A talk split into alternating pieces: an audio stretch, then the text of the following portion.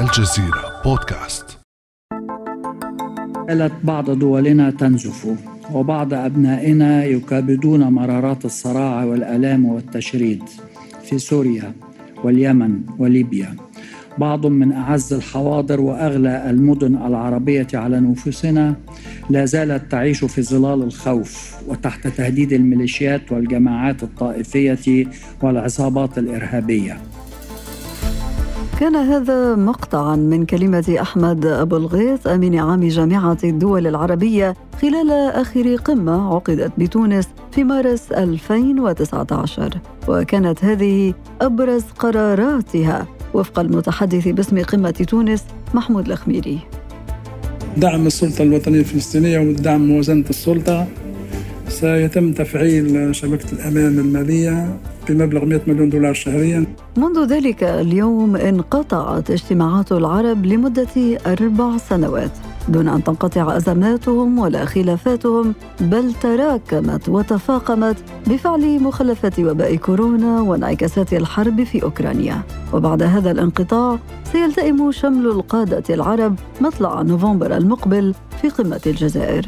فما الذي ستقدمه القمة العربية القادمة من حلول لأزمات العرب المتعددة؟ وهل يمكن لقمة الجزائر أن تكون فرصة للمصالحات والتوافقات العربية؟ وهل حان وقت إصلاح جامعة الدول العربية؟ هذه أنا أمل العريسي وهذه حكاية جديدة من بودكاست الجزيرة بعد أمس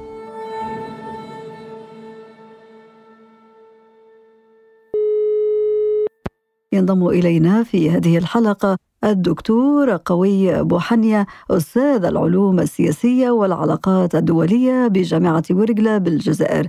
أهلا وسهلا بك دكتور قوي صديق البرنامج الوفي. أهلا وسهلا أستاذ أمال شكرا لك ولضيوفك الأكارم. دكتور قوي بين مارس 2019 في تونس ونوفمبر 2022 في الجزائر ما الذي تغير في المنطقة العربية بشكل عام؟ الدول العربية عرفت هزات اقتصادية وأيضا عرفت مجموعة من الأزمات الهيكلية التي كادت تعصف باقتصادياتها لذلك توقف آه، عقد آه، القمم العربية ربما تحت جائحة كورونا. عندما جاءت الجائحة توقفت الاجتماعات وعقد القمة العربية رغم أنه منذ 2000 تقريبا خمسة قمة الجزائر تم الاتفاق على أن تكون القمة بشكل دوري وبشكل سنوي، الذي حدث أنه بعد جائحة كورونا توقفت هذه القمة وعرفت كما قلت الدول العربية خلال هذين السنتين وقبلها أزمات هيكلية كادت أن تعزف بالجسم العربي خاصة بعض الأزمات الأزمة الخليجية من جهة وأزمة التصدع الذي وقع في هيكل الاتحاد الخليجي العربي باعتباره نموذجا مثاليا يعتد به ليس فقط عربيا وإنما عالميا شلل الاتحاد المغربي العربي وناهيك على التجمعات الإقليمية الداخلية بالإضافة إلى أنه عندما نتحدث عن ميثاق جامعة الدول العربية فإننا نتحدث عن عدد كبير من الهياكل التي ينطوي تحت هذه الجامعة. صحيح أن مقرها هو في القاهرة ولكن هناك كثير من المنظمات التي هي تحت هذه الجامعة والتي أيضا عانت من قلة ديناميكية وقلة حركية وقلة فاعلية للأسف الشديد. طيب دكتور قوية ما هي الأحداث التي جرت خلال فترة انقطاع انعقاد القمة العربية؟ وتعتقد أنها ستلقي بظلالها على القمة المقررة في الجزائر؟ أنا يبدو لي خلال هذه المرحلة الهزة الكبيرة هي باعتبار آه، مخرجات القمم العربية السابقة دائما كانت الاشتغال على ثلاث مستويات. مستوى التضامن العربي مستوى التهديدات الأمنية سواء الداخلية والخارجية ووحدة الأراضي الترابية للدول التي تعاني من هذه الأزمة على غرار على العراق في السابق سوريا وأيضا جزر القمر والسودان. المحور الثالث الذي عادة ما يكون محل نقاش محوري وهناك إرادة جماعية حول دعم هذا المستوى هي القضية الفلسطينية. الذي وقع خلال هذين السنتين مزيد من التصدع في الجسم الفلسطيني الفلسطيني عدم التعاون عدم وجود أرضية عمل مشتركة غزة زاد حصارها أكثر فأكثر بعد ما سمي الربيع العربي وانفردت إسرائيل بالضفة الغربية فتحولت السلطة الفلسطينية بين قوسين للأسف الشديد إلى سلطة تنسيق أمني للأسف الشديد ورغم ما أبدته من تعاون مع إسرائيل إلا أنه في الاونه الاخيره لاحظنا أنه هناك من يتحدث على ضرورة آه، توقيف هذه السلطة آه، بدءا من الحديث عن انهيارها ومن ثم ابتلاع ما تبقى من المناطق السي والدي والمناطق الأولى التي تعتبر ضمن أراضي السلطة الفلسطينية. هذا أولا. آه، ثانيا الدول العربية عاشت مشاكل اقتصادية عميقة. ناهيك على أن الأزمة الليبية لا زالت تلقي بظلالها. على المنطقة.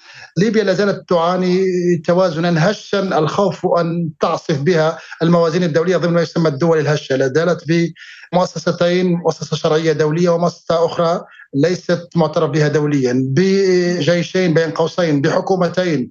هذه بالنسبة للحالة الليبية. الحالة التونسية تقريبا منذ سنتين وتوقيف المسار الديمقراطي ورؤية الرئيس الجديد قيس سعيد لآلية الانعتاق والخروج وقع ما يمكن تسميته أسميه توازن قلق في تونس. هناك حاليا تضخم كبير وكبير جدا. الحالة اللبنانية لوحدها جديرة بأن ينظر إليها بمنظار دقيق ومتفحص فهي دولة يمكن أن تصنف ضمن الدول التي ستكون فاشلة. هناك تضخم تجاوز 211% هذه المعطيات لم تكن موجودة بهكذا حدة. ناهيك على الأزمات الأمنية في سوريا والعراق ولبنان بالإضافة إلى ما وقع قبل تقريبا سنة ونيف قطع العلاقات الدبلوماسية الجزائرية المغربية بشكل نهائي دون وجود أي تمثيل دبلوماسي بين البلدين. هذه أعتقد مجالات مهمة وربما بارقة الأمل الوحيده دكتور قوي هي قمة المصالحة الخليجية التي تمت في يناير 2021. طبعا هذا مؤشر إيجابي بعد أربع سنوات مما سمي القطيعه الخليجية الخليجية. استعادت دول الخليج إلى حد ما عافية هذا التعاون الخليجي الخليجي خاصة بين قطر والمملكة العربية السعودية فهذا مؤشر إيجابي بهذا الصدد. وبالإضافة إلى ذلك لاحظنا رغم هذه الأزمات التي سبقت الاشاره اليها إلا لاحظنا أن هناك تعاونا بينيا مهما جدا بين كثير من الدول العربية لأجل تزاوج أزمة كورونا، هناك نوع من المؤشرات الإيجابية ولكن في إطار ثنائي وثلاثي رباعي المجاميع إذا صح القول وليس بشكل جماعي. وما أن بدأت جائحة كورونا التي أشرت إليها باعتبارها نقطة إيجابية أحيت هذا التعاون الثنائي والثلاثي بين عدد من الدول العربية حتى جاءت حرب أوكرانيا دكتور قوي فأثرت بشكل كبير على العديد من الدول العربية. طبعا حرب أوكرانيا الروسية إلى حد كبير أثرت على التعاون العربي العربي وحتى ما يسمى إعادة تشكيل عالم متعدد الأقطاب. في هذه المرحلة يمكن القول بأنه حتى العلاقات العربية الأوروبية والعربية الدولية تأثرت بهذه الأزمة. لاحظنا على سبيل المثال ما الذي وقع بين الجزائر وإسبانيا بموجبه تم تجميد اتفاقية الصداقة بين الجزائر وإسبانيا. وتعميق هذه العلاقة من الجانب الاقتصادي والدعم في مجال الطاقات المتجددة ومجال الغاز بين الجزائر وإيطاليا. نفس الشيء بالنسبة لبعض الدول الخليجية خاصة لديها علاقات استراتيجية مع الولايات المتحدة الأمريكية والولايات المتحدة الأمريكية دائما وضعت سلم عقوبات على روسيا لغرض إلزامها وإجبارها على الخروج من المناطق التي سيطرت عليها بين هذه الأزمة. هناك إشكاليات عميقه ترتبط بحالة الاستيراد التي تلجأ إليها الدول العربية من احتياجاتها من الغاز خاصة إذا أخذنا أنه كثير من الدول العربية أكثر من 60% من احتياجاتها تستوردها من أوكرانيا ومن روسيا على اعتبار انه الغاز تكلفته جد منخفضة مقارنة بدول أخرى. هذه الأزمة أثرت بشكل كبير على حالة الدول العربية في مجال احتياجاتها في الغاز خاصة نحن مقبلين على شتاء وشتاء بارد. وهذه الأزمة يبدو أنها لن تتوقف على الأقل في المدى المنظور على اعتبار أنه روسيا قبل أيام لجأت إلى استفتاء لضمانات أخرى من أوكرانيا. وبالتالي هذه الحرب ممتدة وهذه الأزمة ممتدة وهذا الامتداد سيؤثر إلى حد كبير على التعاون العربي الأوروبي والتعاون البيني بين الدول العرب فيما بينهم. وبما أنك أشرت دكتور قوي إلى ملف ضم روسيا لجزء من الأراضي الأوكرانية والتنديد الغربي بهذه الخطوة الروسية هذا الملف أعاد تسليط الضوء على فلسطين المحتلة باعتبارها القضية المركزية في ظل الصمت الدولي تجاه ممارسات الاحتلال الإسرائيلي. لنستمع في هذا السياق إلى ما قاله العاهل الأردني الملك عبد الله خلال قمة تونس قبل أربع سنوات. فالقضية الفلسطينية يجب أن تبقى القضية العربية المركزية والأولى ولا أمن ولا استقرار ولا ازدهار في المنطقة دون حل عادل ودائم للقضية الفلسطينية. لكن اللافت دكتور أقوي بعد هذا التصريح أنه قمة تونس التي قررت عدم الاعتراف بقرار أمريكا بالقدس عاصمة لإسرائيل ودعت بقية الدول إلى عدم نقل سفارتها إلى القدس وجدت نفسها بلا موقف في العام التالي حين أقامت أربع دول عربية علاقات دبلوماسية كاملة مع إسرائيل فماذا يعني ذلك دكتور أقوي؟ الذي وقع أنه يبدو لي نكوص عن دعم القضية الفلسطينية يعني من خلال الرؤية العامة. رغم تبرير الدول التي طبعت مع إسرائيل هذه الخطوة تحت مسمى الاتفاقية الإبراهيمية. الذي وقع أن هناك شرعية دولية هناك مواثيق قرار 242 وقرار 338 هذا القرار الذي ينص صراحة على الأرض مقابل السلام يبدو أن هناك تراجعا عن هذا القرار وتراجعا عن هذا المبدأ رغم أنه عقدت كثير من القمم العربية 30 قمة عربية تسع قمم طارئة ثلاث أو أربع قمم اقتصادية. أكثر من 40 اجتماع قمة إلى غاية 2019 دائما هناك التأكيد على محورية القضية الفلسطينية. مم. الذي وقع كما قلت يبدو أن هناك ليس إجماع في التعاطي مع القضية الفلسطينية باعتبارها أم القضايا. دخلنا للأسف الشديد إلى معترك وخندق جديد هو السلام مقابل السلام. مم. دون وجود ما يقابل هذا المعطى. الأصل أن هناك أرضية يتم الاتكاء عليها اتفاقية مدريد كما قلت المواثيق الدولية 242 و 338 الأرض مقابل السلام يفترض أن يتم الاتكاء عليها في أي خطوة. وهذه الخطوة حتى وإن قامت بها الدول العربية يجب كان يفترض أن تتم وفق إطار جماعي. لكن ربما تحت مسمى أن لكل دولة سياستها الخارجية ويجب أن تحترم تمت هذه الخطوات دون تنسيق عربي عربي. وهذا أعتقد أنه إلى حد كبير يعطي التصور بأنه جامعة الدول العربية لا تمتلك قرارا موحدا في قضاياها المصيرية سواء القضايا الأمنية قضايا التضامن العربي المشترك قضايا الدفاع المشترك وقضايا التعاطي ككتلة اقتصادية وإقليمية وثقافية وأمنية واحدة مقابل التهديدات الخارجية. ربما أنت ترى دكتور قوي أن هذه النتيجة التي وصلت إليها القضية الفلسطينية اليوم في ظل موجات التطبيع التي أشرنا إليها هو دليل على عدم وجود وحدة في المواقف ولكن هناك من يعتقد أن هذا دليل على إخفاق عربي مزمن خاصة في السنوات الأربع الأخيرة. لم يتم حل الأزمات العربية ولم يعد الاستقرار لا لسوريا لا إلى اليمن لا إلى ليبيا ولا للسودان ولبنان ولا العراق والقائمة طويلة.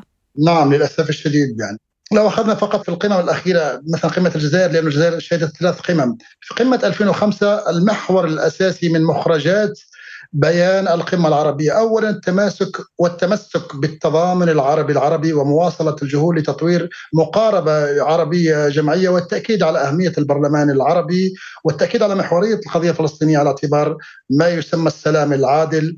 ناهيك على وحدة الأراضي العربية والتأكيد على مبدأ الأخوة العربية. وحتى في مجال العلاقات العربية الإيرانية تم إسناد بوند خاص سمي مخبر الأخوة العربية الإيرانية مع الوقوف الدول العربية في أزمتها مع إيران في قضية الجزر طنب الصغرى وطنب الكبرى وأبو موسى. بمعنى هناك تضامن عربي على الأقل من الناحية الشكلانية من ناحية البيانات التي كانت تصدر عن جامعة الدول العربية وكانت القضية الفلسطينية لحد كبير تأخذ الحيز المهم والمحوري في المستوى الثالث. بعد التضامن والأمن، لكن إذا ما لاحظنا كما أشرت إلى ذلك أستاذ أمل أنه العكس هناك اهتزازات عميقة يمكن أن تعصف بالدول العربية. لأول مرة في العراق يتم الحديث عن هزات أمنية عميقة بين نفس التيار السياسي الشيعي الشيعي لم يكن هذا موجود بهذه الصيغة وبهذا الشكل. لأول مرة الحالة اليمنية اليوم فقط تقريبا الأمم المتحدة تشير إلى أنه نحن أمام دولة منهارة ودولة فاشلة لأن كل المقاربات تم التأكيد على أنها هي في الزاوية وفي الصفر. لم تقم جامعة الدول العربية بخطوة جريئة لحلحلة الأزمة اليمنية. وللقضايا العالقة لمدة أكثر من 60 سنة. ناهيك على القضية الفلسطينية لكن نحن نستبشر خيرا لأول مرة بعد ما يسمى الشرخ الذي وقع بين الأشقاء في فلسطين الضفة الغربية من جهة مناطق السلطه الفلسطينية وغزة. لأول مرة يتم عقد مصالحة فلسطينية فلسطينية. ومن أجل كل ما قلته دكتور قوي كثيرا ما يتم التهكم عربيا وربما حتى دوليا على اجتماعات القمم العربية والقول إنها ليست سوى مناسبات ولقاءات بروتوكولية شكلية أو شكلانية حسب وصفك دكتور قوي، فهل من المرتقب أن تنبثق عن قمه الجزائر في نوفمبر القادم معالجات فعالة لكل هذه الملفات العربية الشائكة؟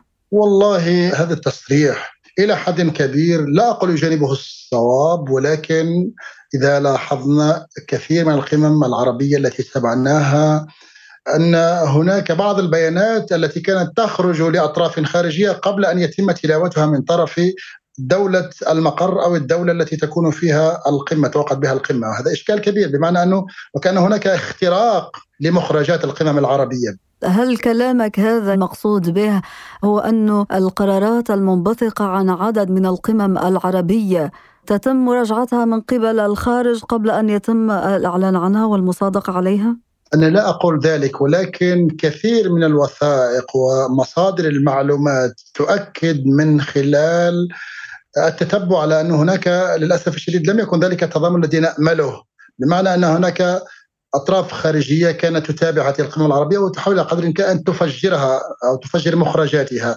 ويمكن قراءة مختلف مخرجات القمم العربية.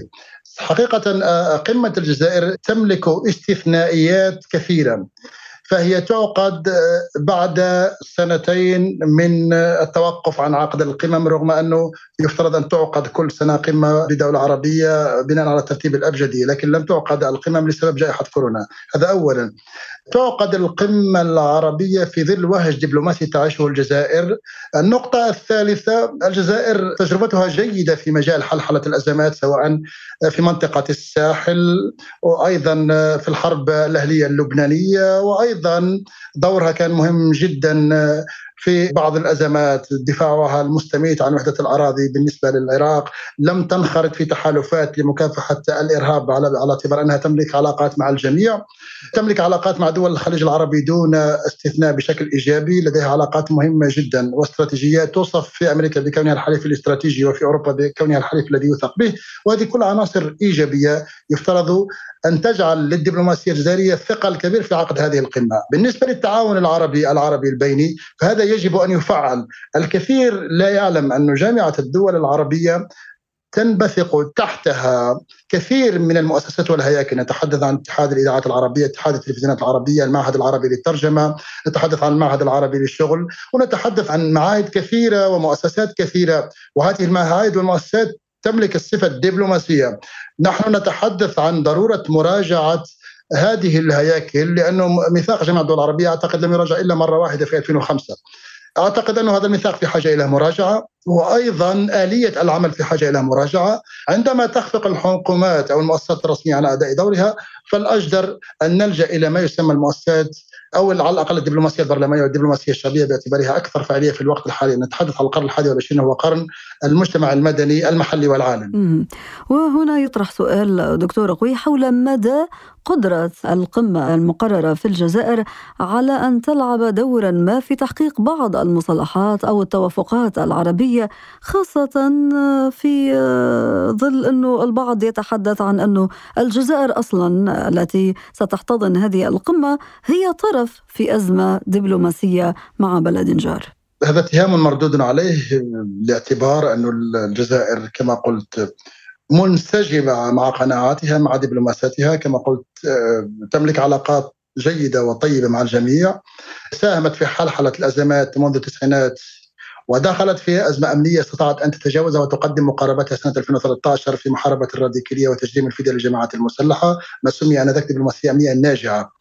استطاعت خلال هذه الفترة كما قلت أن تلعب دور مهم جدا في إطفاء كثير من الأزمات وأن تصدر كنموذج مصدر للاستقرار في إفريقيا من خلال علاقتها مع دول الساحل. ما تشير إليه في كون الجزائر قطعت علاقتها الدبلوماسية مع المغرب، أعتقد أنه هذا قطع العلاقات الدبلوماسية لا يعني الصورة السوداء التي نتصورها ولكن يدخل ضمن يسمى إعادة هيكلة العلاقة مع الدولة. ولكن ألا يؤثر ذلك على دور الجزائر باعتبارها تحتضن هذه القمة؟ يبدو لي لا يؤثر لاعتبار أنه دولة المغرب ودولة تونس ودولة موريتانيا ودولة ليبيا كدول مؤسسة الاتحاد المغربي العربي وموريتانيا هي دول ضمن جامعة الدول العربية فيجب أن تقدم لها دعوة لحضور جامعة الدول العربية على اعتبار هذه القمة تعقد في الجزائر والجزائر لا تحتكر القرار العربي. هذه القمة ليست قمة جزائرية هي قمة جامعة الدول العربية تعقد في الجزائر. والمملكة المغربية هي جزء من جامعة الدول العربية. تم إسناد هذه الدعوة لها من طرف وزير العدل وتم استلام هذه الدعوة من طرف وزير الخارجية بوريطة وسيحضر المغرب ويشارك في القمة العربية.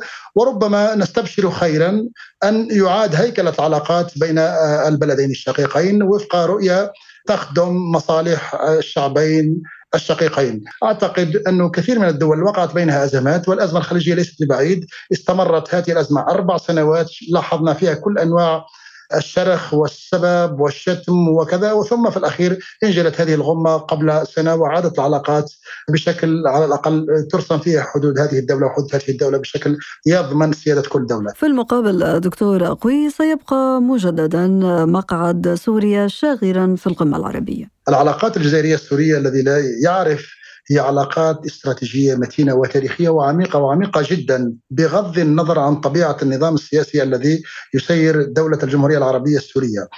كان لزاما على أن تقدم الجزائر دعوة إلى الجمهورية العربية السورية ممثلة في رئيسها رئيس بشار الأسد ولكن هنا كما يقال باللغة الفرنسية يعني هنا الجزائر ارتدت قبعة الجزائر في توجيه دعوتها إلى سوريا وأنت منذ قليل قلت أن هذه القمة هي قمة عربية وليست قمة جزائرية. صحيح أنه تم إبعاد بين قوسين المقعد السوري أو سوريا عن جامعة الدول العربية لكن كثير من الدول العربية ظلت تحتفل بعلاقات مع سوريا سأعطيك على سبيل المثال الإمارات العربية المتحدة لديها علاقات دبلوماسية قوية مع الشقيقة الجمهورية العربية السورية. فيجب على الدول أن تحترم قناعاتها وتحترم السياسة الخارجية وكيف تبني هذه السياسة. الجزائر لديها إمكانيات على أن تخترق هذا المجال بحيث لا أقول تعيد سوريا إلى مقعد جامعة الدول العربية. أو على الأقل ترفع الحرج وقدمت هذه الدعوة. ولاحظنا أن كيف سوريا لذلك وزير الخارجية الجزائري قال أن سوريا تعاملت بشجاعة أمام الموقف الصلب لدى كثير من الدول الرافض لكي تعود سوريا تحت رئاسة بشار الأسد إلى جامعة الدول العربية. سوريا تعاملت بشجاعة كما رأت الجزائر حتى لا تضع نفسها في حرج. قالت أن الموقف والتوقيت غير مناسب للعودة وحضور قمة جامعة الدول العربية في الجزائر، فالجزائر بالنسبة لها قدمت دعوة ولو أقيمت أعتقد قمة دول عربيه في دولة أخرى أعتقد أنه كان سيتم توجيه دعوة إلى الجمهورية العربية السورية بغض النظر عن من الذي يسوس ومن الذي يحكم سوريا. فهذا هو الأساس. ويبدو لي الجزائر تعاملت وفق هذه الرؤية. ليست كجزائر فقط وإنما كدولة دولة مقر قمة جامعة الدول العربية فيجب أن توجه دعوة للجميع. ولكن ألا تعتقد أن الخطوة التي اتخذتها الجزائر بتوجيه دعوة إلى سوريا كانت تتوقع فيها رفض سوريا في ظل عدم استئناف العلاقات مع عدد كبير من الدول العربية وربما كانت تخشى أن يقع إحراجها أو ربما تعطيل مسار تنظيم القمة العربية في الجزائر. أنا أعتقد إذا كانت سوريا فكرت بهذه الطريقة فهذه طريقة إيجابية. على الأقل يكون فيها التحام والتئام للجسم العربي بحضور الغالبية العظمى لأن الجزائر بذلت جهد كبير جدا جزء مرتبط بالشق اللوجستي والإداري والتنظيمي والتنسيقي رغم أن العناصر التي حاولت أن تشوش على عقد هذه القمة وكثير كان يراهن على أن هذه القمة ستؤجل إلى سنة أخرى لكن الجزائر بذلت كل مجهود وعبأت الجهود الدبلوماسية عن طريق مبعوثيها الذين أرسلتهم إلى أكثر من 17 دولة عربية وسلمت الرسائل لهذه الدول وتلقت وعود بالحضور إلى القمة العربية بما فيها سوريا سوريا أجابت بعد أن تلقت الدعوة.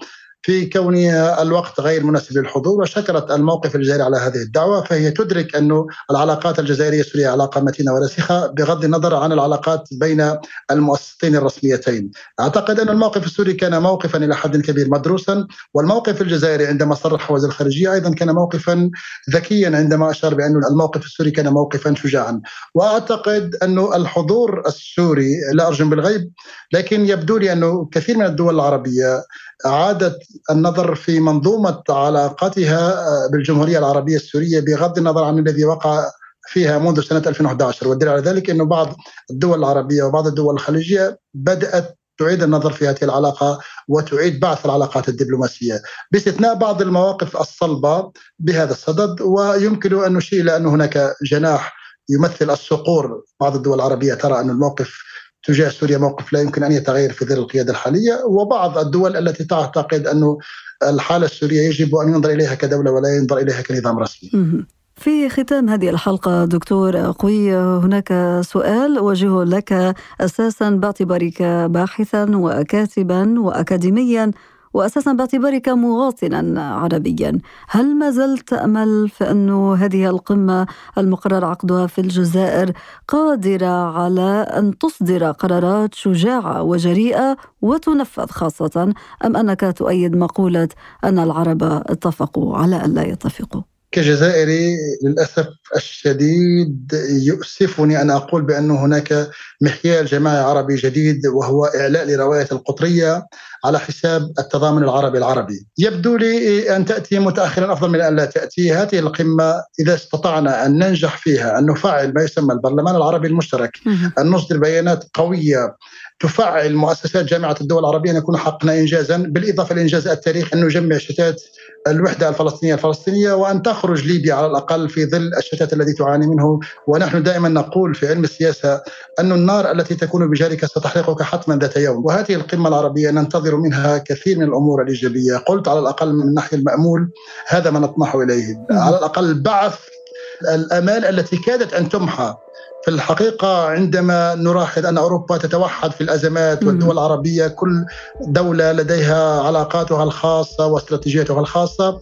نلاحظ ذلك التفكك ذلك حقيقة يؤثر في مخيالنا وفي نفسيتنا وفي استراتيجيتنا. القمة العربية في الجزائر أعتقد ستكون مهمة وستكون استثنائية بغض النظر عن مخرجاتها على الأقل ستعطي ديناميكية أكثر للدبلوماسية الجزائرية. الدكتور قوي بوحنية أستاذ العلوم السياسية والعلاقات الدولية بجامعة ورقلة بالجزائر.